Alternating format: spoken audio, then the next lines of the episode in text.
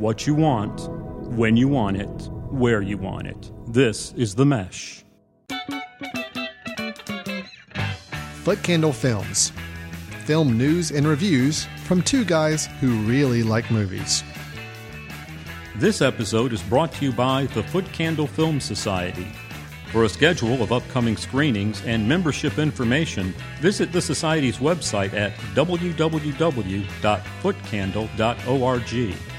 Hello, everyone. Welcome to Foot Candle Films. This is our show here on the Mesh.tv.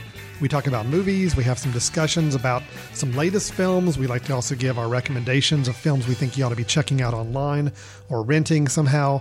Uh, and then we might even throw in a little movie news today. Although, Chris, today I do not think we'll have that much movie news. You know why? I think we've got stuff to talk It's because it's summer movie season, man. That's We right. got so many re- movies to review. We've actually got three main reviews to go through today. We're actually watching another movie, and we're going to review that as well. There's while one on we're the screen this right, behind us, so we're going to be constantly just reviewing more movies as we go. You're right. Uh, yeah, today is going to be kind of a big show, big summer movies. We got three big, big named big blockbuster movies to talk about. Uh, but before we get into our show and talk about what films we're going to be reviewing, just a reminder: this is Foot Candle Films. This is our ongoing podcast here on the Mesh.tv where we put out this show uh, about, twice a month right now. Uh, you can go back on the mesh.tv and listen to any past show we've put out.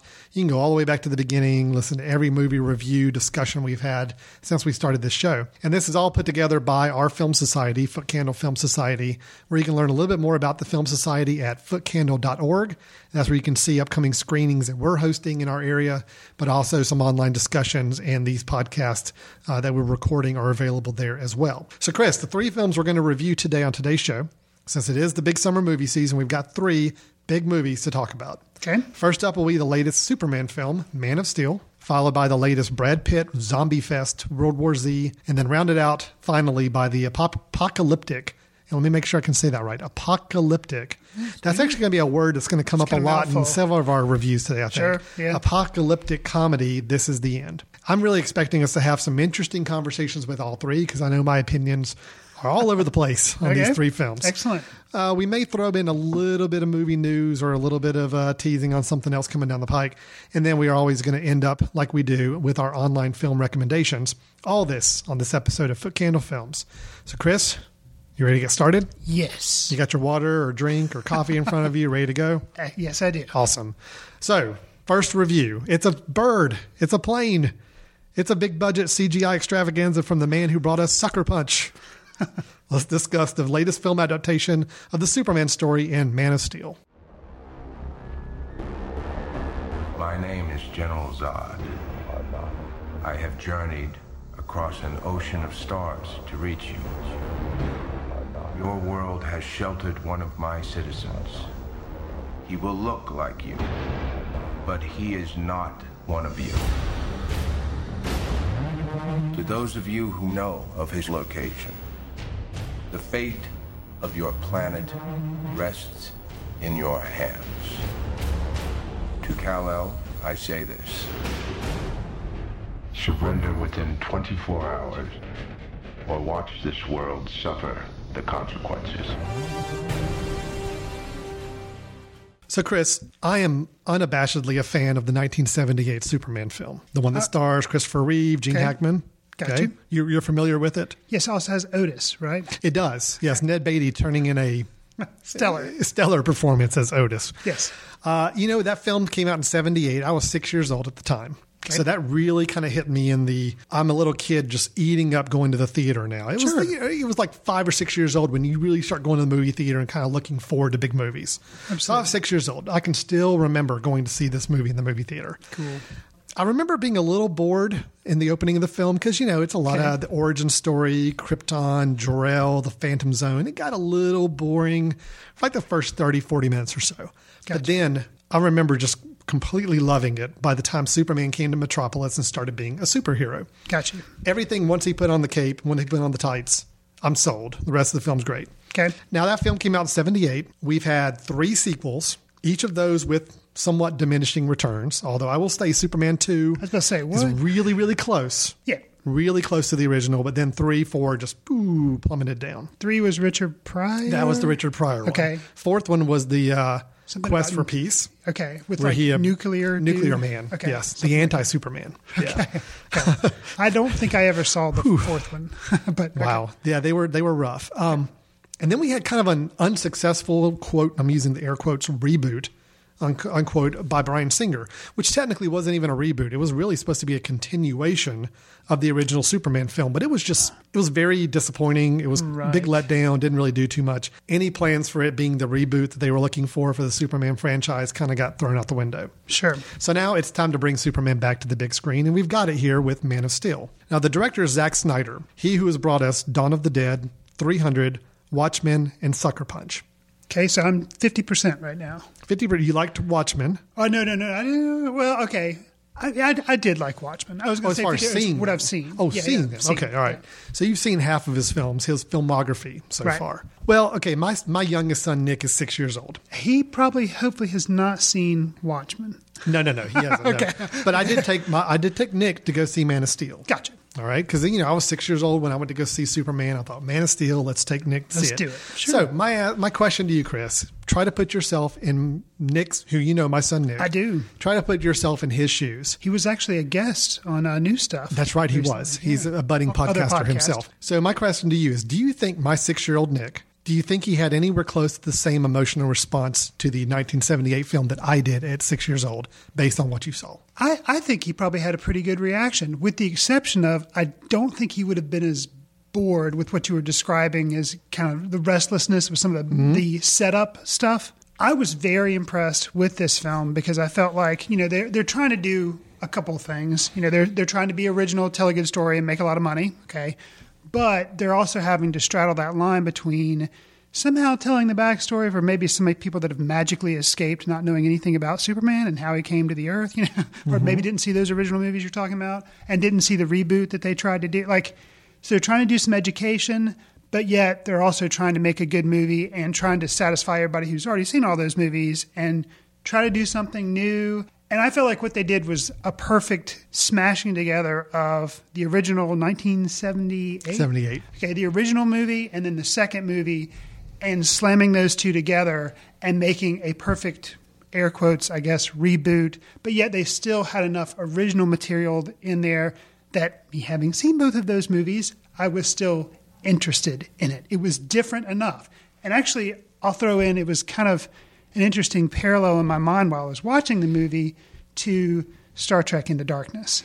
Because you know that movie, as we discussed in previous episode, you know it was basically touching on things of Wrath of Khan, mm-hmm. and this movie obviously was touching on the whole Phantom Zone characters and General Zod, which we'll get to him in a second. And I I enjoyed the way they were like, okay, well we're just not going to tell an origin story and basically waste a whole movie for those who already know the origin story because that would be kind of boring in my opinion.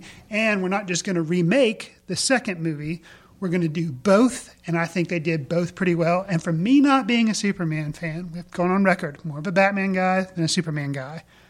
I I liked this movie. I thought it was I thought it was entertaining and good for a, a good entry into the Superman franchise. And I think it seems like Superman is kind of cursed when it comes to being on the big screen and being successful. They never. I, I I think they could easily make a sequel off this one, even though box office returns have gone down. And, you know, people are. I mean, I guess because they didn't answer the question, "How does Superman shave?" Um, I guess because they didn't answer that, and they, you know, I, you know, they have all this setup and commercials for that, and then the movie credits were rolling. I was like, dude, how does Superman shave? I mean, I was troubled by this. No, I wasn't. But if anything, I think the promotion at you know Gillette and all these other mm-hmm. things that we're doing with promotion for Superman that started months before the movie ever came to the screen, and you know toys were at Walmart and toy, you know, just. All, I think a lot people were kind of sick of it before it actually came to the screen, and that mm-hmm. has nothing to do with the movie. It's not the movie's fault. It's just you know the machine's fault. So there, so there you go. So how did how did you respond to it, Alan? well, how Well- did how did Nick? First of all, Well, tell me how did first Nick off, respond? how sensitive are these microphones? Can it? Can you hear me just breathing so intensely heavy on this side of the mic, ready to like go after you on this? Because I'm sorry, this movie sucked. Wow, wow. Well, okay. Let me let me Wow, backtrack. that's uh, if the film cut and broke, like the projector broke halfway through, I'd walk away saying, you know what, it was okay. It was a pretty good movie. I'm sorry, but the second half of this film just killed it. Killed it for me. Hmm. If I wanted to watch basically Transformers level destruction for ah. 45 minutes, no, it was ah. horrible. Horrible. Oh, I disagree. All right. The first half of this film, I think, does a pretty good job of setting things up. I'm buying it. I'm digging it. I'm digging it to him getting to Earth. I'm here. I'm, I'm with it. Doing the flashbacks back to him as a kid. I'm, I'm mm-hmm. loving all that. Okay. it's working great. I've got high hopes at this point. But then we start into the action sequences. And I tell you, this guy, Zack Snyder, just does not know what to do with these things. It's just basically let's have them throw each other into buildings for 30 minutes and let's make the action sometimes so incoherent where you don't know what's going on. And we've got something going on with planet reshaping, morphing or something, but then there's this other thing going on and it's kind of hard to tell what's happening. I mean, at that point, I've just got a headache for the whole last 45 minutes of this film. Hmm. It really, really disappointed me to the point where honestly, if the film had broke halfway through and I was told that I was just going to get my money back, I'd say, no, you can keep it. That was a pretty good half of a movie. I'm okay with that. Hmm. The second half, man, what a huge, huge letdown for me. And I was really looking forward to this. I mean, I, I, I'm not a huge Superman fan, but I do love the the mythology. I like the big America's superhero and kind of this big, larger than life character that that we all know the origin story for. And I love anytime people can take a different spin on it. Sure. I really liked what they did with the backstory and how they introduced it to us. But gosh, just this second half of this movie just killed it for me. Absolutely killed it. Well, and I can understand. I mean, I, I clearly, I clearly like the film a lot more than than you, but I will not give it a pass and say that I th- just think it was wonderful. I mean, I guess I am giving it a pass, but I'm not just going to say it was flawless. Okay. I will agree that the the action sequences, you know, I guess they just have to be this way today in today's world. They did get to be kind of cluttered What a and kind of too. schizophrenic a little bit. But I will say, I felt like you let's let's say there were there are a couple of set pieces, you know, a couple Mm-hmm. of big action sequences, and I felt like there's one specifically between Superman that takes place on kind of a it's kind of like a high noon setup where he's facing off against one of the women from the Phantom Zone. I can't remember her name, but um, I thought that one could have been deleted. Well, it could have been deleted, but honestly, that was at least the easiest battle scene for me to follow. Okay, well, You know, even though it was not a great battle scene, it was kind of extra. It just really didn't have to be there. At least it was the one that, you know, I, I could follow could a little track. bit. But even during that scene, which happens right about in the middle of the movie, okay. as I'm watching that action scene, I'm like, oh boy, this is this is not a good precursor for where we're going because it started to go into that over the top, mm-hmm. drawn out long action sequence. At least that one was done a little bit better than I think what we had in the whole last 30 minutes. Well, and see, I I thought that one was kind of boring and I didn't really see the point of it. The ones in the last 30 minutes, I felt like as crazy as they could have been. And yes, they are kind of all over the place, schizophrenic, hard to follow, but I was able to follow them and I felt like they could have been a lot worse. And the two that I'm kind of referencing here to give you a reference for, we're mm-hmm. kind of referencing the same thing, but for our listeners, there's one where there's a machine that's trying to mess up the earth. Okay. That one I felt like was, for the most part, handled okay. And then there's a battle between, no big surprise, this is an action movie, between Superman and a main character, General Zod. Yes. Okay. And that one I, I felt like was handled pretty well because they are both very superpowered people. And what are they going to do but be throwing each other into buildings? And there were pullbacks where you could see what happened. And yeah, it's kind of repetitive, but it's like, well, both of these guys are really strong. Both of them are technically invincible. So yeah, they're going to be able to keep doing all this really abusive stuff to one another and survive. Like, I don't know. I, I felt like it was what I what I kind of would expect to see in a Superman movie. Well, you know, I like because he's kind of limited as to what cool things he can. I don't know. I think there, I just think there could have been a more creative way to to give us action in this kind of movie without it just being okay. Person A takes person B and throws them to a building. okay, now person B is going to pick up person A and throw him into a building. Right. And we do that for about mm. twenty minutes. It just it was just too much. I, I'm sorry. I I think Well- I think filmmakers today that are are given these big budgets and these big action set pieces to try to put together. It's just let's go crazy with the CGI and let's not try to worry about actually having people act on anything. And even Michael Shannon, who does play General Zod, I thought he was outstanding. well, I think he was good with what he was given. I don't think he was given a whole lot, but. I mm-hmm. think he did his best with it. I enjoyed it when he was on scene on screen. But you know, there again, the last twenty minutes, it's not really him we're watching. It's a CGI mm-hmm. version of him being thrown around. So it really lost a lot of the impact for me. Well, um, let me let me ask mm-hmm. you another pretty important question. Talking about how you liked Michael Shannon when he was given something to do, but then yeah, you're right. A lot of times it's just a CG thing. It just snarl at the camera and yell, and that was about it. But when he did those things, he was awesome. Right. It was just you know. well, how did you feel about Henry Cavill being Superman? I liked him. And see here again. Okay, I, here's here's. Let me go through my gotta- likes. you gotta compare the two. I want to go through my likes Sure, 'cause I'll tell you. absolutely, absolutely. I thought the casting, with one exception, was great. I thought Henry Cavill was good. Now, granted, again, I don't think he's given as much to work with. Okay. And I think he was only given a couple moments where he could show any charm at all. But when he was able to show it, he's very charming. He's a very good Superman. Unfortunately, the Superman that was written in this movie was boring. he was a boring Superman. Most of the stuff ha- happened around him as opposed to actually him Well- happening with it. And I think I think that was a strength of the movie because I think Superman is boring, and so that's why for me, like you don't you may he has inter like his father who's played by Russell Crowe Jor El, Mm-hmm, right? He was a very interesting character. Zod is very interesting to me, and those are interesting people. So I didn't mind them kind of in a way Taking over the taking film. over the movie Well- because to me Superman like you know his origin, or if you don't, you're given it in the movie, and he's just not that. He's so perfect and so Mister like. America and I do everything by the book, that he's not that interesting to me. I will say, and let me let you, I'll let you get back to your strengths, but I was just commenting on Cavill. Mm-hmm. Sure, I'll go ahead. Um, one of the strengths of this movie, too, for me, was that Superman, towards the final bit of the film, he has to make a choice Oh, we're going to get to that in a minute. about doing something. And for those who follow the comic books, there's a difference, fundamental difference between how Superman handles things and Mm-hmm. how Batman handles things. Mm-hmm. And he's kind of forced to take a very Batman type approach to something. And you, and by ahead. Mm-hmm. doing that, he is clearly like it rocks his world. And Really? for- I thought it did. And for it- me to see that, I was like, man, that's awesome because it's like he doesn't have a choice, but the way he has to handle something, and it's kind of in the moment and everything. And I was like, wow, that's really cool that he had to do it that way. And I can't reveal too much without kind of spoiling. so you've got that in your positives column? Yeah, yeah. Really? Yeah. I Can I like see the your notes? I mean, I just wanna to- make sure he had to make more of a Batman decision than a Superman uh, decision. So Well, let me get back to my likes Sure, that, sure, sure. that part was certainly that was a not, negative. That was not in my likes Sure, column. sure, sure. I liked Henry Cavill as Superman.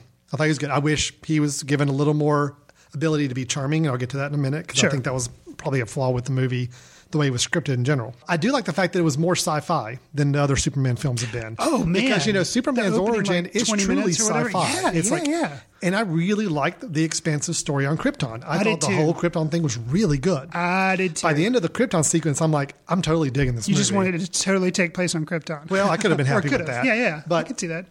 The fact that they embrace that S- Superman is a sci-fi story. Absolutely. And the other movies kind of got the sci-fi out of the way in the first 10, 15 minutes and then let you just be guy in a cape doing some some fun things. Now my well, I get to a dislike about Sure. the same idea. but anyway, the sure, first sure. hour of the film, hour to 15 minutes, I'm still digging it. Okay. Gotcha. So from a like standpoint, they had the right elements in there. It was a good sci-fi story, great opening exploratory storyline going on. Sure. I thought the casting was really good, except for one. I can't wait to to find in a- out who that is. and I'll get to in the dislikes. It's a mystery. Um, so you know, it had all the right elements. Got you. Everything's good at this point. So then we get to the areas where it just didn't work. I already mentioned the last half of the film.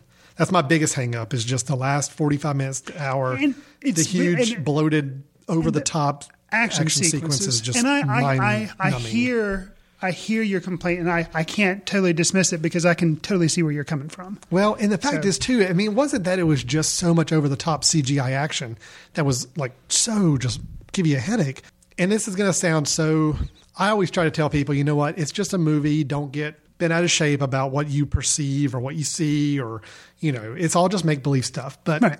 at the same time, the level of destruction that took place in the final part of this film, and Superman doesn't seem to care at all about the fact that hmm. thousands of people probably died That's interesting. during this last half this last battle scene. Well, yeah. I mean, you got buildings you're toppling all referencing over. the thing with Zod going Oh my on. god! yeah, Yeah, yeah. And It's like the last scene. Again, no spoiler here. I mean, Superman prevails. Okay, I think we are okay saying that to some Yes. degree. Absolutely. At the last, one of the last scenes is you've got the last remaining characters standing in gi- what looks like a giant crater where most of the city has been leveled.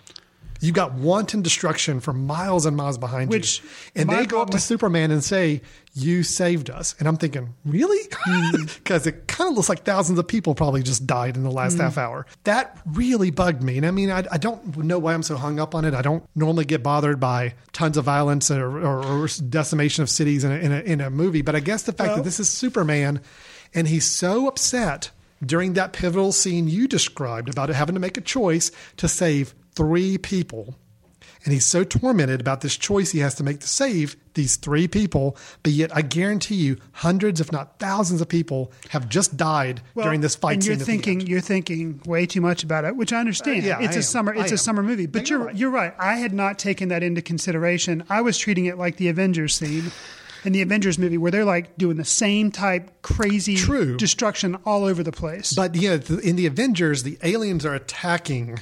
The aliens they're attacking, and you don't see. You don't think the Avengers are causing any trying, havoc, They're trying, trying to, to- close up stuff, and yeah, I'm sure they're affected by it. They're Yeah. bothered by all the wanton destruction going on, but it just didn't seem anywhere close to the level what we saw with this film at the end. I, I, just think. I, I, I hear that, and especially you're talking about the juxtaposition between the choice that I was talking about. I, you know, in retrospect, thinking about it now, yeah, I guess it doesn't really. I just made you turn on this. No, you, no, you no, still no, like no, it. No, but I I've still like got it, and I still like that. I still like that moment. But does that moment resonate now as much if I think if I kind of explore the points of the movie?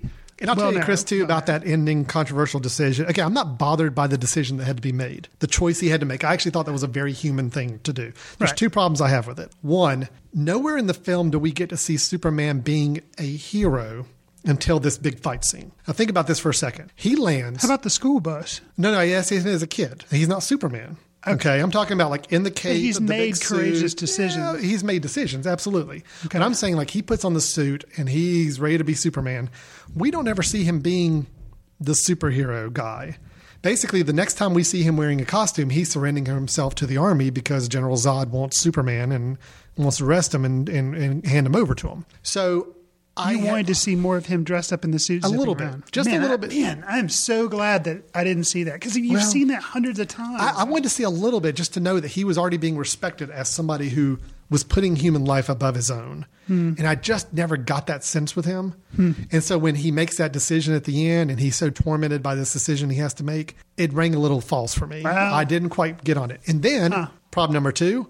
The very next scene is the one source of humor we've got in the movie where he brings down a satellite in front of the army guy and is like, no, Uh, you're not going to need that. disagree. There's more And he's chuckling about it and kind of this it's the first time we see him be the charming superman which i'm fine with that coming at the end we get a little bit of that but it was just weird to go from the scene where he's very upset and very tormented to the very next scene hi i'm superman and i'm mr charming Okay. and saying something funny the scene, So, the scene you're describing with the humor, that was the worst scene in the movie for me. you didn't like that No, I thought the, the dialogue was horrible. A because they what the f are you doing? And I'm not leaving it out. That's how they phrased it in the movie. It just was dumb and Yeah. it was really silly. The charming that you're describing that was in some of the old films, but as a kid it didn't bother me. That's the kind of thing. If it had been in films nowadays, or if it was in this movie, I would have hated it because Hmm. that kind of cutesy charminess stuff irritated me. There were some little drops of humor that I thought specifically the one. But I, I like that because I don't like you know me. I like my movies separate, just like they're on a little TV tray. My comedies are over here. My action movies are over here. I don't want my food or movies mixing together. chris's movie tv tray i That's love right. it so, um, but I liked the one time when he was being interrogated. There again, he turns himself in, like you're talking about. And I, I'm guessing this is the character that you don't like, Amy Adams playing Yeah, Lois oh, yeah. Lane. Wow, Okay, and I, that's I, it. I liked her. Um, and i'll tell you why i don't like her in a minute but go but ahead um, she, you know, they're kind of discussing things back and forth, and she's like, "What?" You know, and he said, "What's up with the S on the chest?" He's like, uh, "It's not an S. It stands for hope." And she's like, "Well, hmm, you're on Earth. It's an S."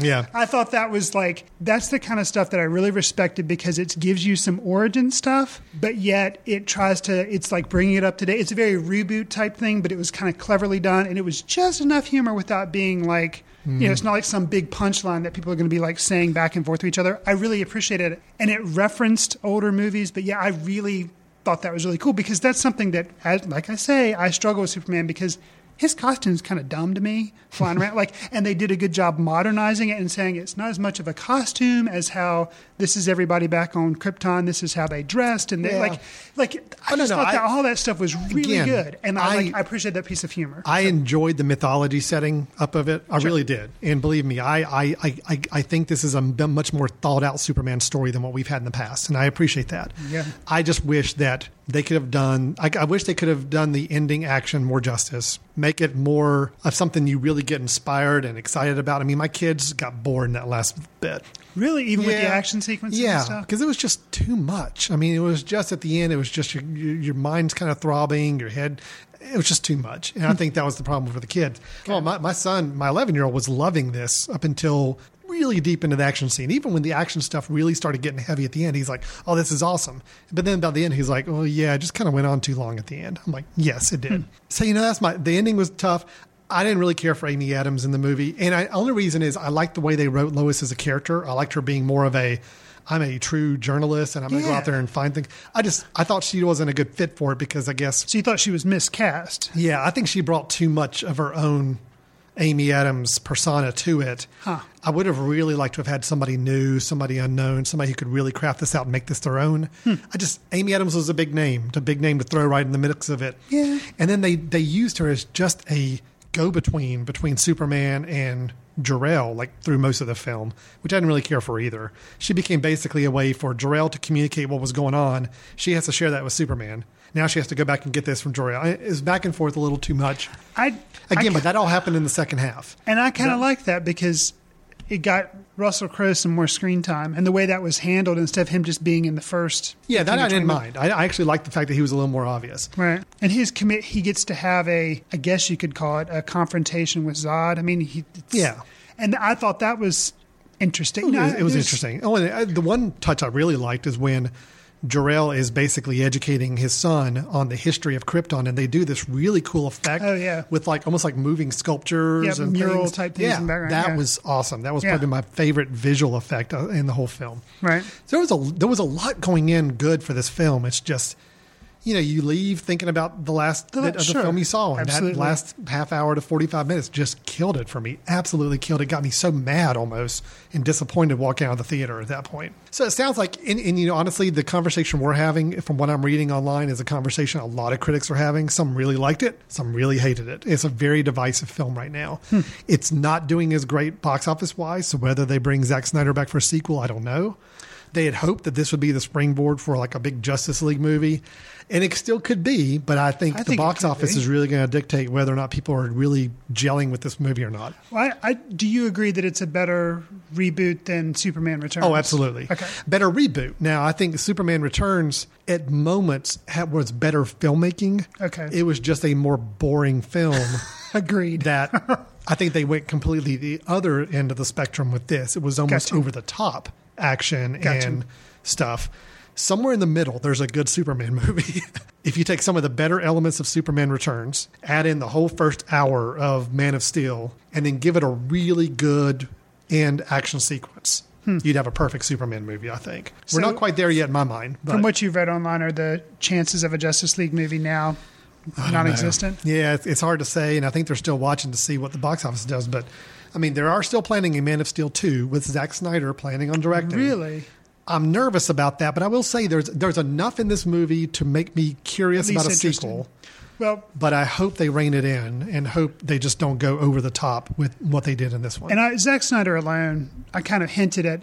I think he's interesting. Have I cared? You know, 300 I wasn't that really big on. Watchmen I liked okay, but there were definitely some problems. I don't really like him as a director, yeah, but I think he's I'm interesting. not like not and like him. I will say that um, the strengths for me were the fact that Michael Shannon was Zod. Also, Damon Lindelof helped write the script, and I I think pretty much anything that he has a hand in, I think I'm going to go see because he did. Oh wait, no, he didn't do this. He did something else.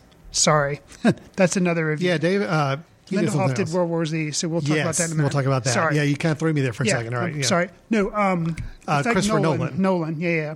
That's the tangent I want to go. I Do You want to hear something interesting, though? Yes. I've read that Christopher Nolan personally did not approve of the ending of this film.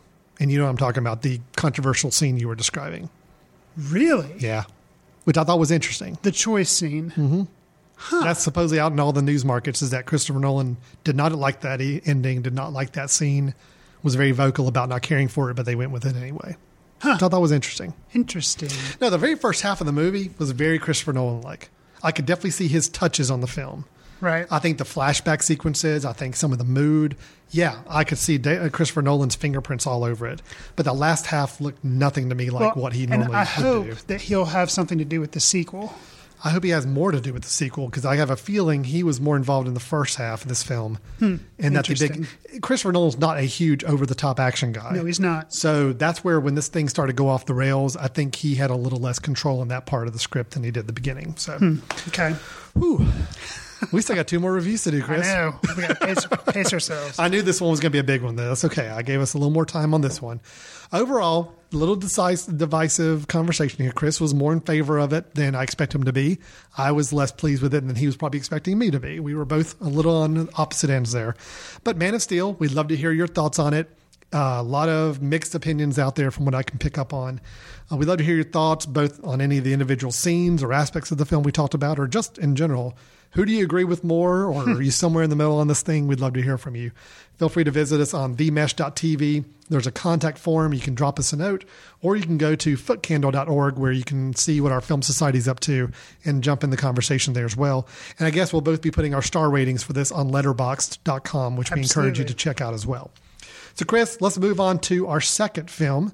Uh, it's Brad Pitt. He's here to save us from the zombie apocalypse in World War Z. Terry, Terry, what is this? It's the same worldwide. Is anyone doing better than we are? We don't know. I'm scared. I need you to help him. You're asking me to leave my family. I'm not gonna force you. Don't pretend you're not well suited for the job. Baby, Tell the kids I'm coming back.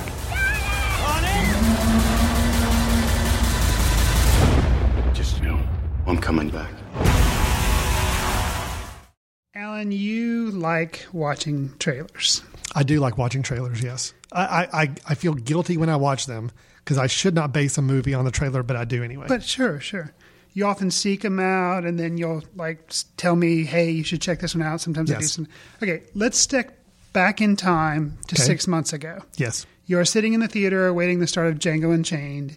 Lights go down, and a trailer starts for this movie. And I'm going to describe to you the trailer that could have been there. Mm-hmm. Would have said, you know, dun dun dun, from the director of Finding Land, Neverland, Stranger Than Fiction, and Monsters Ball. And then the next the next credit says, and from the mind of the son of the man who gave you Spaceballs and oh, Blazing Oh, love Saddles comes World War Z. I'm totally, Okay. I'm buying my ticket right there. You've been like, yes. Okay.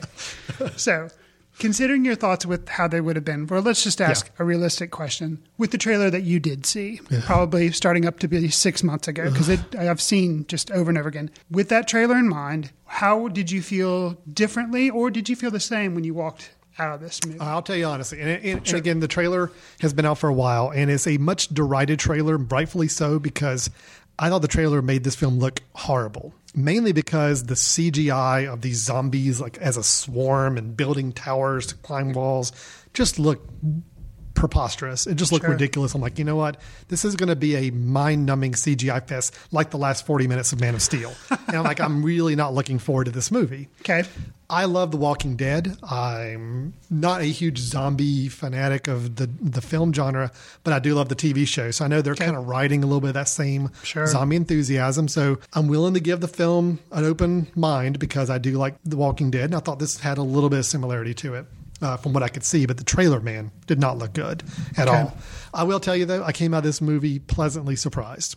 I actually thought this movie rose above what it could have been. Okay. Um, in a way, it actually gave me the anti Man of Steel in that the last 30, 40 minutes were a very small, intimate action scene or action set as opposed to a big blockbuster one, I can see that. um, which I appreciated. Uh, I can't say that the ending was great, but I did like the fact that they didn't go all, let's just throw every CG animator we've got at this and develop a giant big action scene, which they could have done Absolutely. Overall, I, you know, the whole film basically covers a zombie outbreak, and I love the fact that it really does start within the first five minutes. Mm-hmm. Oh my God, it's it started, and there's not a whole lot of, well, this is what happened, and this is how this got to be. You know, it's basically like, oh crap, you know, I'm we're in the middle of New York, New York City, and people are starting to turn into zombies, and that's it. Sure. Um, I appreciated that. I appreciated us, them throwing us right in the mix of things. And I appreciate the fact that the CGI scenes we did see in the film were pretty much the same ones we saw in the trailer. There weren't a whole lot beyond the trailer. Um, they really minimized this big action set piece sequence for more intimate stuff, more one on one, more personal danger and drama, which I really liked. That's more the kind of action films I like anyway. Sure. So you know what? It's not a perfect film. There's a lot of issues with it still, but uh, compared to what I had going into this thing, I thought it was really good. I thought it was a good surprise. What do you think?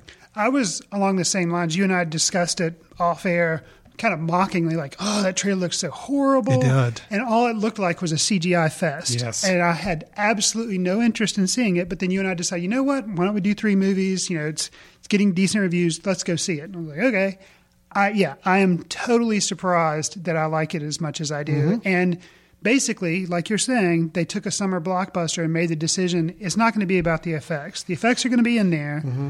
but we're more concerned. And actually, it's not a scare and horror movie No, type thing, either, not. which with zombies you would figure maybe it would be kind of. Very little of that. But it was more of a contagion, Yeah. more world epidemic type of thing, which I, I liked more. Right. I actually thought, you know, let's spend a little bit more time trying to figure out where this came from and how different countries are dealing with it. And it was more of a mystery, Yes. Mm-hmm. which I appreciate, which I did not expect at all. And I really, I'm along the same lines with you. I really enjoyed the mystery aspect of it and responded to that a lot more than you know I do other zombie movies. I think overall I was pleasantly surprised. I mean, yeah, there's a few misgivings with it. I still feel like the CGI scenes we did have of all the zombies was still kind of dodgy. It, if you spent too much time on them, which they didn't, luckily, Right. Um, the whole way these zombies moved and the swarming mentality, I still didn't buy, and I still thought was kind of hokey. Hmm. But at least the way it was presented in the film, it made more sense okay. it did not bother me to see a giant pile of zombies building on top of each other to make to scale a wall. The way it was handled in the film and the way it wove into the story, it made sense. made sense. I felt like it did, and they Yeah. kind of explained too. It's more grounded in, I guess. I mean, it's real. It's movie reality. It's not reality, but it's movie reality about it being basically a hyped up hybrid of rabies.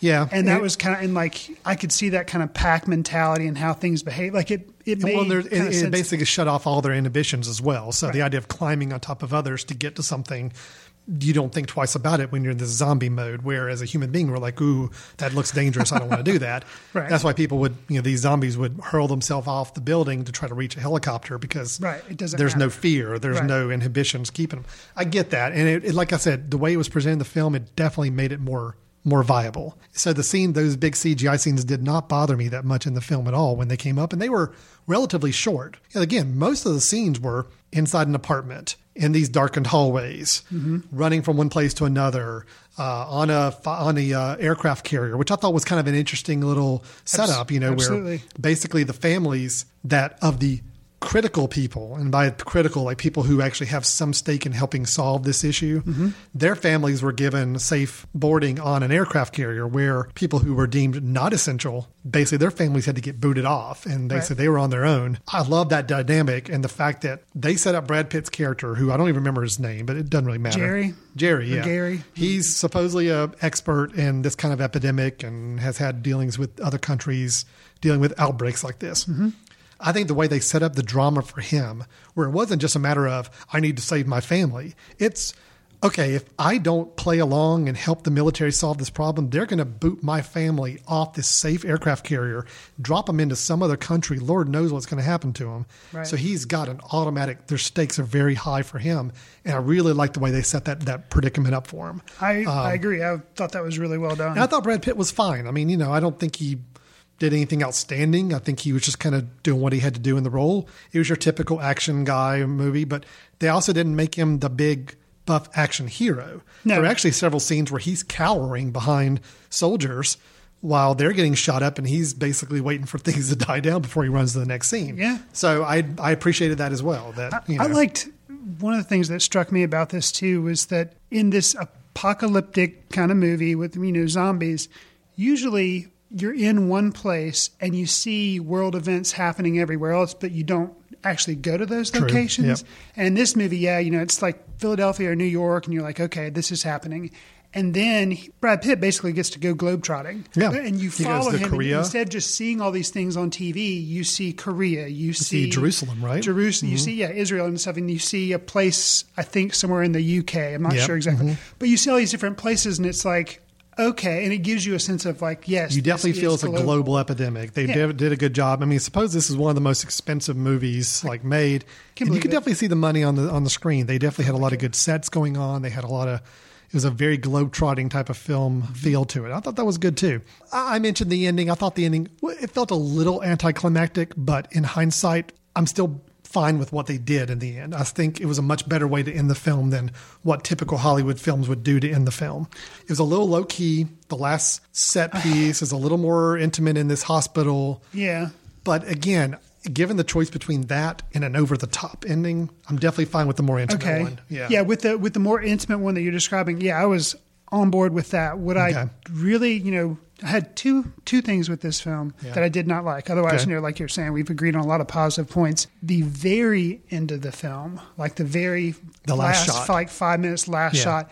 Um, it's narrated, Yeah. and that bothered me. And then it was just so franchise care setting up for a sequel. Yeah, Well, I I, liked the last too. Mm-hmm. action scene, and that's you're saying that kind of turned it on its head. Where It it, happened in a hospital or kind of like a research as opposed to like a big CGI. Yeah. Yeah. all that I liked, but the very last like you know Yeah. five minutes or whatever that Yeah. that bothered me. It did say basically we're letting you know there'll be a World War ZZ or whatever they're going to call it coming at some point down the road as long as this film does okay. Right. So- If they could have, I would have respected it much more if they could have just kind of capped it and made it its own thing. And then if they do a sequel, well, okay, because this one made money, but just not make it so blatantly obvious. yeah, that was a little um, bit of a letdown. I agree with you on that. And I, acting wise, I I thought Brad Pitt was fine, as you mentioned. Everyone Mm-hmm. else I thought did a good job. There was one character I don't know his name, but I can describe him to you. He was the one that they were trying to protect, and he was kind of a professor Yeah. type.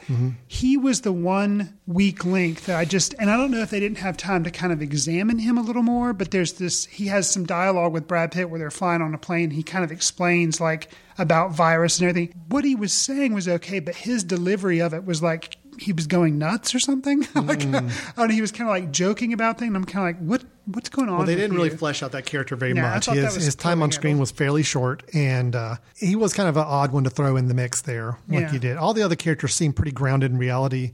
He was a little more out there. And then you got uh, David Morse, who was playing a uh, guy locked up in a jail cell, Right. almost unrecognizable. I mean, I thought he was pretty good. I thought liked he was good, and yeah. maybe you know maybe he was trying to communicate the same kind of oh you know we're screwed no matter what it's kind of out of our hand like but he I thought did a good job. Granted, it's David Morse, so Yeah, Dave Morse is good anyway. Yeah. yeah. Well, it sounds like we were both pleasantly surprised by the film because, again, watching the trailer, I would not have given this movie if I wasn't reviewing it for the show, and I think you're probably the same way. We probably wouldn't have gone to see it. right, Yeah. right. So I'm actually pleasantly surprised I did. Yeah. Um, I'm actually kind of curious. I curious would to pick recommend up. it, I'm actually kind of curious to pick up the book. That's Supposedly right. the book is very different than the movie, but the premise is the same. It's just where the movie we're following this one guy. I don't know if that's quite the case with the book. I, if anybody's read the book and can tell us pros and cons, book versus movie, we'd love to hear you on that. To clarify the setup, Max Brooks wrote the book, and he's Yes. the son of Mel Brooks. That's right. so, This the director was Marc Forster, who did those films you mentioned in the setup. Correct. Uh, the one of the last films he did that I remember was Quantum of Solace, the James Bond film, which, I you are did not not high like. on. so when I that was another reason when I saw the trailer, I'm like, really, I have no interest in seeing this film. but overall, pleasantly surprised. So Agreed. you know, hey, if you like a little higher caliber action movie, a little more thought provoking, a little more going for it, this is a good choice for you. Agreed. And they really didn't dwell on. I, mean, I like the fact too that it wasn't this whole "let's watch zombies chew people up." Nope. That was very minimal in the film. Not only because it was a PG-13 movie and they had to cut out a lot of that stuff, but that wasn't the point of the film. It Right. wasn't to see how gory we can make it. It was we just want to prevent this outbreak. We want to stop this rampaging virus that's affecting everybody. So They were, and I was really appreciative too. Like we, I kind of mentioned, they don't do, they weren't focusing on the horror or like the scary stuff. There was an instance, and it wouldn't have been scary because you totally knew it was coming. There's an instance on an airfield where a character basically he dies. Yeah. And the way they tell is like, oh, they're going to show that, and uh, it's going to be with a propeller blade, and it's going to be very messy. And actually, that didn't happen. And I, from the way they were telegraphing, it was almost like, yeah, you think you know what's going to happen, and it doesn't happen that way. And I really appreciated that. Great. So, Wow. Well, I, I tell you what, for me saying how disappointed I am in Man of Steel and surprised I am by World War Z, this is very topsy turvy episode for me right now. So Understood. let's see how we do going into our third film and final film review. Uh, we're talking about another apo- apocalyptic film. This one, a little bit of a different skew on things. This one, a few more laughs as we join Seth Rogen, Jonah Hill, James Franco, and a slew of other comedian actors in This Is the End. The sheriff's office is urging people to stay in their homes right now. looting, rioting. For all we know, the Lakers could have just won, and that's the reason why all this is happening. I think it's the apocalypse. It's all in here. And he opened the bottomless pit. The sinkhole, every single time I turn on the news, sinkhole in South America, a bunch of South Americans getting sucked into the ground. Sinkhole in Maya. What you want, son? We should just stay in here and take inventory of all the food we have. We got 12 bottles of water, 56 beers, Nutella, CT Crunch, a Milky Way. Can I have that Milky Way? No, you can't have the Milky Way. It's my special food. I like it. I want some of the Milky Way. I'd be pretty bummed if I don't at least get a bite of the Milky Way. Oh my God! So, Chris, this is the end takes the word meta to a whole new level. The idea that meta is kind of where people in the film kind of know they're in a film, or maybe they're portraying themselves to some degree. We certainly have that here, where you've got a film starring a group of today's funniest people working in film, or at least a good number of them, Okay. having them play themselves. So, you know, Jonah Hill is Jonah Hill in this film. Michael Cera is Michael Cera. But they're also going to have somewhat exaggerated or skewed versions of themselves in some cases, which we'll go into in the review a bit. Okay. Playing survivors as humankind goes through what they are calling the rapture, and probably is by the course of the movie. With such a depressing premise, people watching the end of the world and huddling together in a small in a in a house, being the last survivors basically on the known world. Fair share of gory violence and death mixed in. The main question I got to ask you here is: Did this film make you laugh, Chris? And if so, how much? Did it make me laugh? Yes. I think I may have laughed two or three times. Uh oh. But outside outside of that, nah, I, this I wasn't a big fan of this film. I thought Really? the premise was interesting, but I felt like it just didn't deliver, and it fell way short of the hopes. And maybe that's the problem. The expectations and the hopes that I had of it was being well reviewed. It's made a lot of money. Um, it's like 86% fresh on Rotten Tomatoes. And I was like, okay. And nah, I felt like it was nothing more than a, a mashup of a sequel, an American Pie sequel, and a scary movie sequel mashed together. Not the original movies, mind you, the sequels of any of the franchise, and like mashed together. That's what I thought this thing ended up being.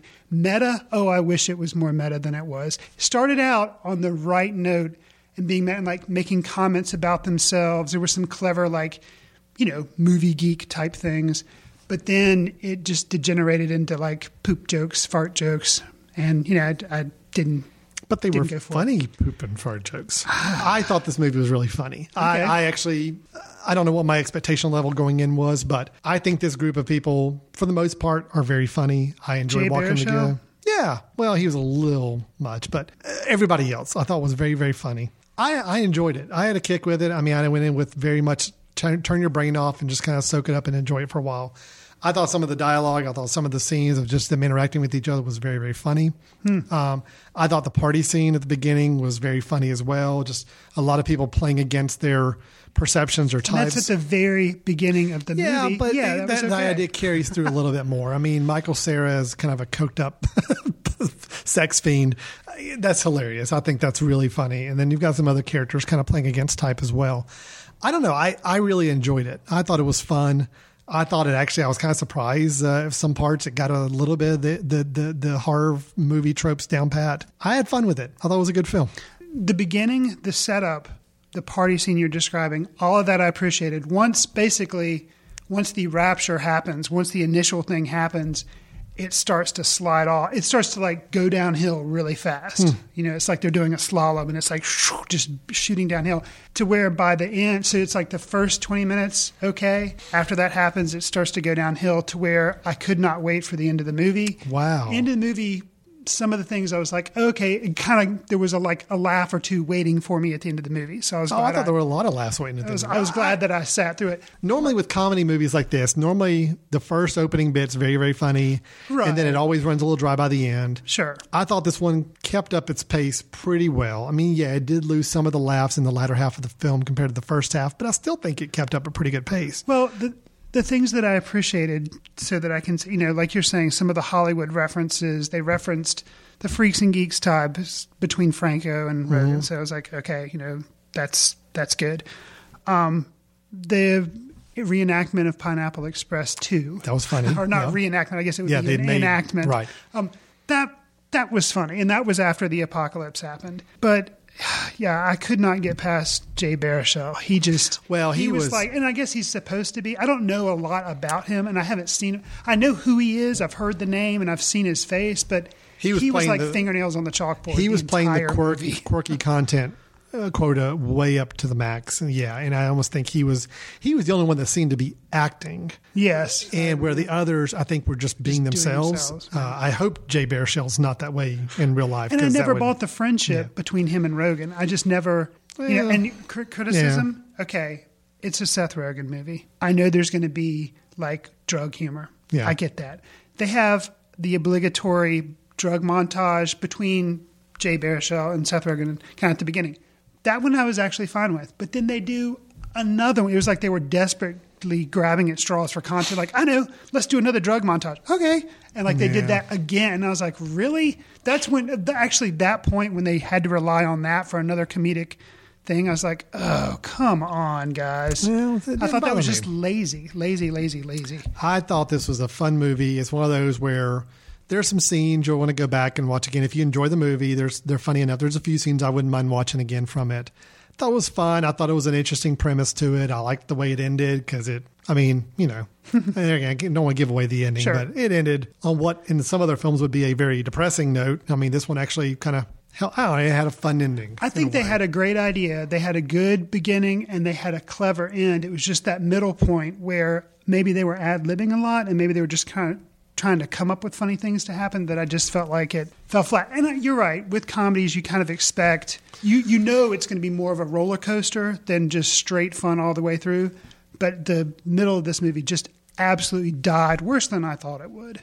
So, Well, uh, let me tell you just a couple things I, I want to call out. And I thought Sure. were, I like Danny McBride in this. I thought he was funny. Um, Jonah Hill, not so much. Jonah Hill was weak for me. Danny McBride, I appreciated. Um, I thought Danny McBride was good. I thought Seth Rogen was fine. James Franco, I don't like James Franco. I just don't. Really? I don't really care for him, no. And I think he was almost a little more hamming for the camera in this film than maybe the others were, but he didn't bother me that bad. I think, um, oh my gosh, what's his name from The Office?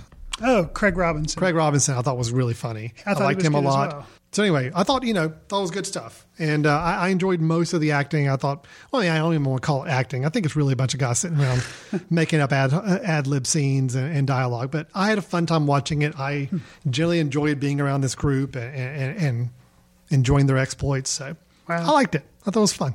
Huh. So well, okay. So let me get our scorecard together. Sure. For the three Seen films. three movies. Seen three movies. I really disappointed with one. You were pretty disappointed in another one. Right. We were both pleasantly surprised on the third one. That, so we kind of evened ourselves out a little We bit on this whole thing. We Oh, did. interesting. That's a very odd, odd set of reviews there. I know it is. Chris, what we're going to do here, we're going to take a quick little break. And when we come back, uh, we'll also have our recommendation of film for the month and see if there's anything else we want to chat about. Before we wrap up this episode of Footcandle Films, stay tuned. We'll get back to your show in a moment. Just a reminder you're listening to The Mesh, an online media network of shows and programs ranging from business to arts, sports to entertainment, music to community. All programs are available on the website as well as through iTunes and YouTube. Find out more at themesh.tv and give us feedback on what you like. And now, as promised, back to your show. Welcome back to Footcandle Films. Chris, are you still awake? I mean, we went through I am. Marathon film reviews there. the power so- of coffee and caffeine. Yeah, exactly. The coffee, caffeine is kicking in. We're still ready to go. We are going to do a few more things here in, in this uh, week's episode uh, to cap out the show. We are going to end a little bit here and with our online recommendations of the month, films we think you ought to check out and watch that are maybe available online through streaming or iTunes or some other vehicle. But before we do, Chris, you know, we, we typically try to squeeze in a little bit of movie news. We're running a little long today with all the reviews we did, but you did have one item I think you, you wanted to bring up at least talk about, right? I, I did. You know, we talked about usually I do not watch trailers. Yes, you're Mr. Anti-Trailer. Yeah. It, it is true. However, I did see a trailer and I can't help but mention it because I think it looks really good. The Counselor. Have the you- Counselor. Yeah, have you seen or heard? I, I've heard of it. I haven't seen the trailer for Okay, it. the trailer's really good. It's the new movie by Ridley Scott, Mm-hmm. and it's written by Cormac McCarthy, who did No Country for Old Men, and he wrote The Road as well. So you know he's got pretty good writing under his belt. And the stars are pretty, you know, they, they are out for this movie. We Mm-hmm. have Brad Pitt, Michael Fassbender, Javier Bardem, Penelope Cruz, um, Cameron Diaz. Wow. And those are just the ones that I know of. so, So Fassbender working with Ridley Scott again after Yes. uh, after Prometheus. Prometheus. Okay. Yeah. Uh, you said Brad Pitt yes. in there. Interesting. Cameron Diaz and Penelope Cruz kind of doing the Vanilla Sky reteaming. So Yeah. uh, yeah, interesting there. But okay, so so Ridley Scott, of course, you know, his last film was Prometheus, Right. I believe, which you unabashedly am- big fan of. Yes, absolutely. I was pretty favorable on it. I mean, I didn't love it, but I thought it was pretty good. All right, it should be interesting. What's what's the premise of the film? Well, and it's it's very vague because I don't know if it's even coming out this year. You know, this is an early trailer. It was a teaser trailer, which there again, usually I don't go for when I see the trailers in the theater. So this is mm-hmm. not even in theaters yet. But basically, the storyline, according to IMDb, is a lawyer finds himself in over his head when he gets involved in drug trafficking. So we know because of the credits on IMDb, the lawyer is Michael Fassbender. So he's the counselor. So he kind of gets embroiled in this, and it turns out to you know kind of get in over his head, and it's probably going to be kind of crazy. It looks like from the trailer that Brad Pitt plays kind of like a drug dealer who's kind of like, dude, you don't know what you're doing, talking to Fassbender. And Javier Bardem, from the way he looks kind of crazy, he looks like he may also be a drug dealer. Wow. So it, it looks good. And the way it was shot looked very, um, what was that? Deakins, forget his first name. Roger. Thank you. Roger Roger, Deakins. Deakins. It looks very Roger Deakins, No Country for Old Men. It has that feel to it. So I'm excited. I think it's going to be a one to check out. Good. Well, I hey, I love Ridley Scott. I mean, I've been a fan for years. Uh, you know, back to Blade Runner and Mm-hmm. and so many other films of his that I really really enjoyed. I mean, I still think I know Gladiator gets dumped on a little bit. People sometimes feel like it's lower. I love Gladiator. I, think liked it's a great I think movie. I think it's a good movie. Um, so you know, I I'm on board. I mean, he's had a few misses here and there, but. I think he's still he's still turning them out at a good pace right now. Some good quality films. So, and I'm a big fan of Fassbender. I'll pretty much see anything he's in right now these days. Uh, he hasn't had a, a misfire that I've noticed yet as far as his work. So great. That sounds interesting. Well, one other trailer, I'll just, since we're talking trailers a little bit, Sure. just throw out there. And I know I, I forced you to watch this trailer, even though I know you're anti trailer, but um, The Wolf of Wall Street Oh, is the new Martin Scorsese film. That is, uh, I think it's coming out maybe this winter, uh, December, November yeah, November. December. Again, Leonardo DiCaprio as uh, that seems to be that is now Martin Scorsese's. Robert De Niro. I mean, Yeah, that is his guy. That every film he makes now, I think, is going to have Leonardo DiCaprio. I was waiting to see when Leonardo DiCaprio was going to get on stage during the Rolling Stones documentary that Martin Scorsese Just did. walk I felt there like that no was reason. he needed to be there. Sure. Um, but this one looks like it's a more of a modern day telling of some of the corporate greed of Wall Street type of story based on a on a book. The the trailer is very well done. A very Agreed. exciting trailer. Of course, it's a trailer. I kind of see them as their own little pieces of art, and you know, the trailer itself was a well made trailer. Agreed. Whether it's going to translate to a full length good movie, I don't know. We'll find out soon. But I do encourage you if you do like watching trailers, unlike Mr. Chris here, uh, and you like Martin Scorsese films, or just like to see a good energetic trailer, well cut, well uh, well placed with music, that's the one to check out. I agree. It, it was a very good trailer, and I'm on the same beam with you about things being trailers can be works of art, Mm-hmm. um, and I think that's where I'd rather not have my expectations built up because then I just really get disappointed in movies. Another one I can think I would just mention really quickly on that line. We should actually maybe talk about trailers sometime and kind of give some of our favorites. I Oh, think that that'd be, be a, fun. That'd Yeah. be a fun thing to not necessarily a top five, but just list them. Yeah. One that immediately pops to my mind that ended up not spoiling the movie for me and was amazing was the social network trailer that Yes. featured the Radiohead song. Like that was just perfect. That was with Absolutely the chorus singing "Creep" Right. and uh, yeah, Right. Yep, That was a just- good trailer. that well, was that's because that was a well crafted. It was crafted to be a trailer, as opposed to hey, we have all this footage. Let's just cut it up and make it look good. Right. And let's take the best parts of what we shot and put it together into two and a half minutes. Uh, when they really put care and attention into a trailer, it pays off and it's memorable. Yeah. I've got a few others too, but you know what? Uh, let's make Let's that. save a, that let's make that a news item for one of our upcoming episodes. And I'd just like to mention briefly just something, a concern that I can maybe predict for that movie. I think the movie probably will be good. It is Martin Scorsese.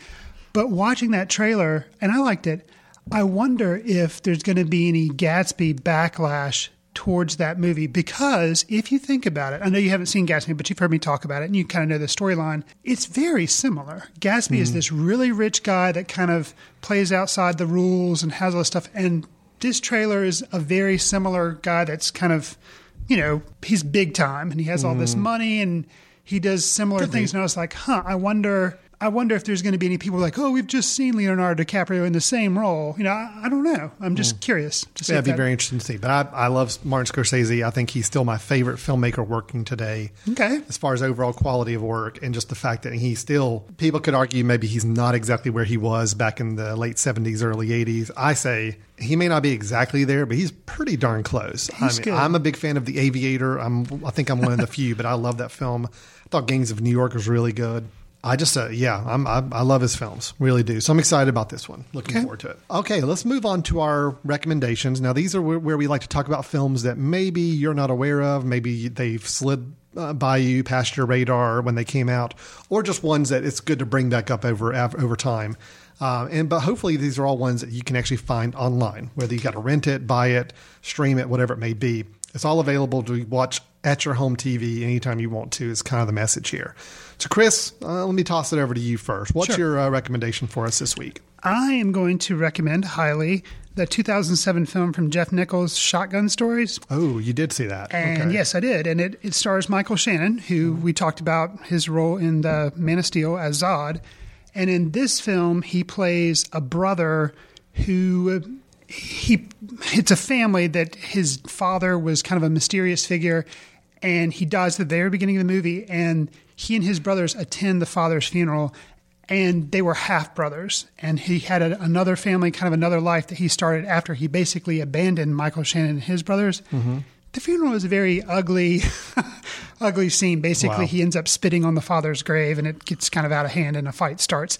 And basically in a way it's kind of like a shakespeare tale told in modern day arkansas because you can tell like things aren't going to go well there's going to be a fight and things get out of hand and it's really well done but you know obviously it was 2007 it was one of jeff nichols i think it was his first film so things are very low budget and indie but man is it is it good. I can't recommend it enough Okay, so that's with Jeff Nichols. Yes. That was his first film. yeah and we talked about mud which is his most Mud, recent one And we also did a review of Take Shelter. This is true. Uh, a couple year or two ago when that came out.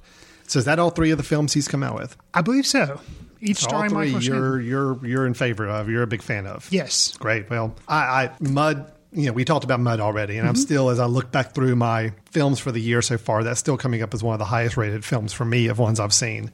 So yeah, it has made me want to go back and check out Shotgun Stories because I haven't seen that one yet. and it's so. available streaming on netflix and also purchase or rent in itunes so i highly recommend it Perfect. Very nice. Okay, uh, mine is completely a 180 from Okay. yours.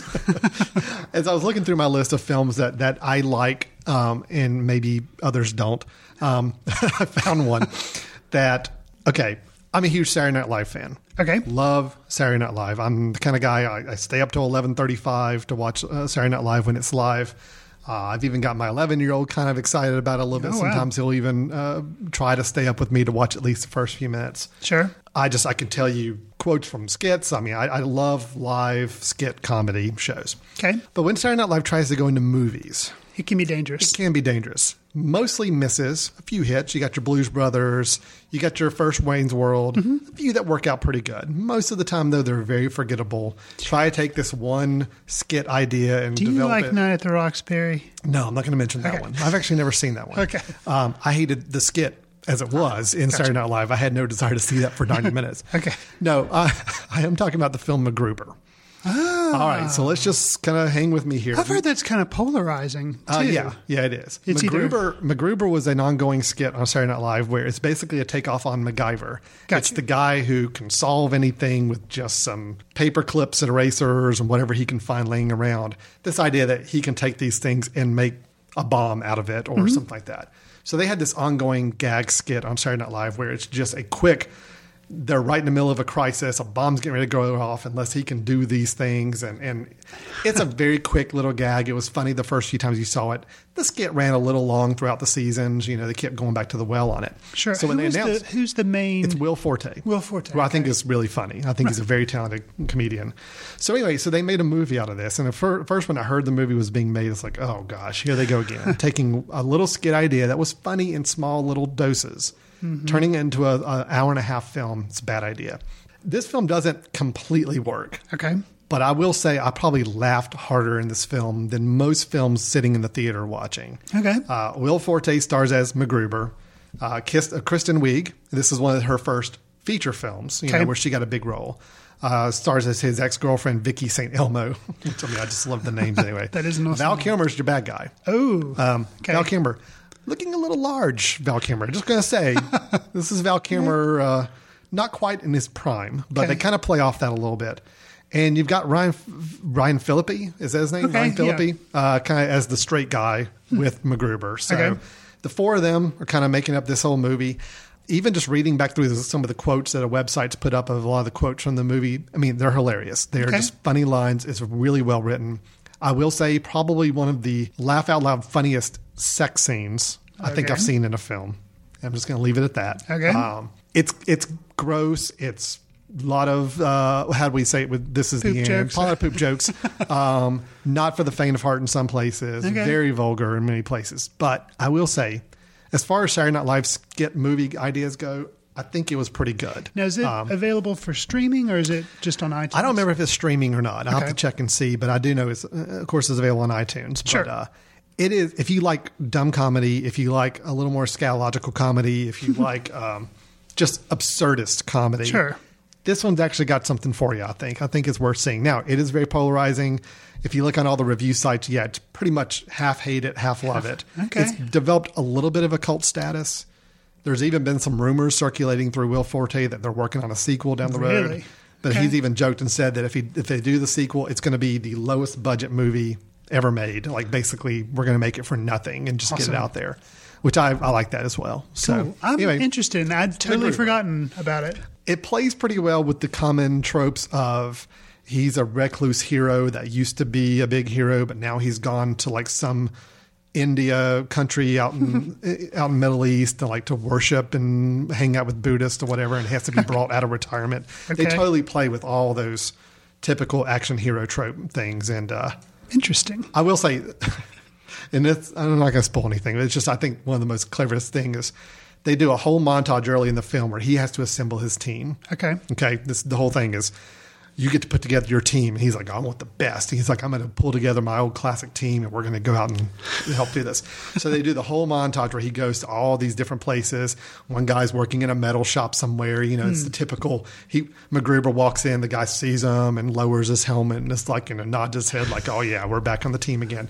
So you go through this whole montage. Awesome. And you get them all compiled in this Jeep as they're going to go drive to the mission. Nice. And then the Jeep blows up, killing all of them, like Wow. within minutes after he just spent all this montage time assembling the team. Awesome.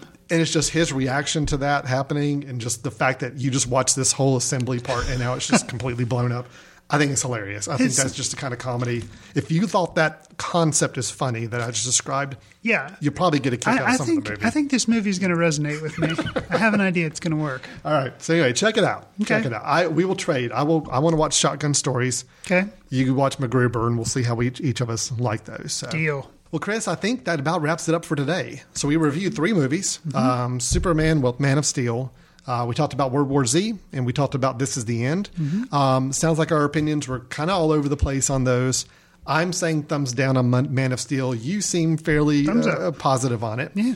Uh, we were both positive on World War Z. I was positive on This Is the End. You were not. Me, not so much. Um, so we got a little good mixture there. We talked a little bit about uh, Ridley Scott's latest movie coming out soon, and then we also talked about uh, our two recommendations: uh, MacGruber and Shotgun Stories. Mm-hmm. Sound like a pretty good, well-rounded episode I there. think I feel so. pretty good about stuff. So, uh, what we'll do is we'll get back together here in a couple more weeks. We'll have some more films to review. We'll have some more things and discuss, things to talk about in the film community or movie world.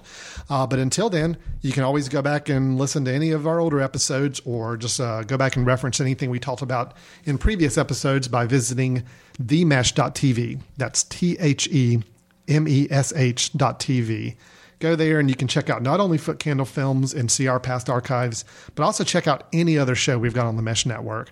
We've got everything from business shows, entertainment shows, um, education, music, everything you can imagine. We've got some shows to cover those sports, um, a lot of good shows to cover. So you just go on the website, you find the show you like, you look at the episodes, you play them right there in your web browser, or you can always go to Apple iTunes and download the episodes, or even better, subscribe to the show. We would love to have you subscribe to this show, Footcandle Films, in iTunes or any other podcast reader that you use. By subscribing, what that basically means is that every time we put out a new episode, it gets pushed to you automatically through your web uh, your uh, podcast player. Makes it easy. Makes it easy. You don't have to go to the website and try to find it or see when we post a new episode. Uh, it gets pushed to you automatically. So just go to iTunes, find Footcandle Films, hit the subscribe button, and that way you're guaranteed that every time we put out a new episode of movie goodness. It is going to get pushed right to your computer without you having to do a single thing. So, with that, we're going to wrap it up. If you got any comments or questions for us, you can reach us on themesh.tv through the contact form. Also, go check out footcandle.org and see uh, what kind of film screenings we're doing here in Western North Carolina. We put together a special screening once a month here in the local area, uh, and then we talk about the films afterwards. So, love to have you come join us or at least uh, check out and see what we're doing. So, until next time, Chris. See you in the ticket line. All right, take care, everyone.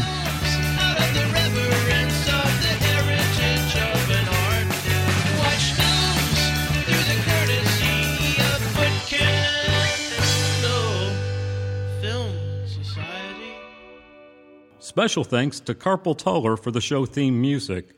For more about Carpal Tuller, visit www.carpaltuller.com. You've been listening to The Mesh, an online media network of shows and programs ranging from business to arts, sports to entertainment, music to community. All programs are available on the website as well as through iTunes and YouTube. Check us out online at themesh.tv. Discover other network shows and give us feedback on what you just heard.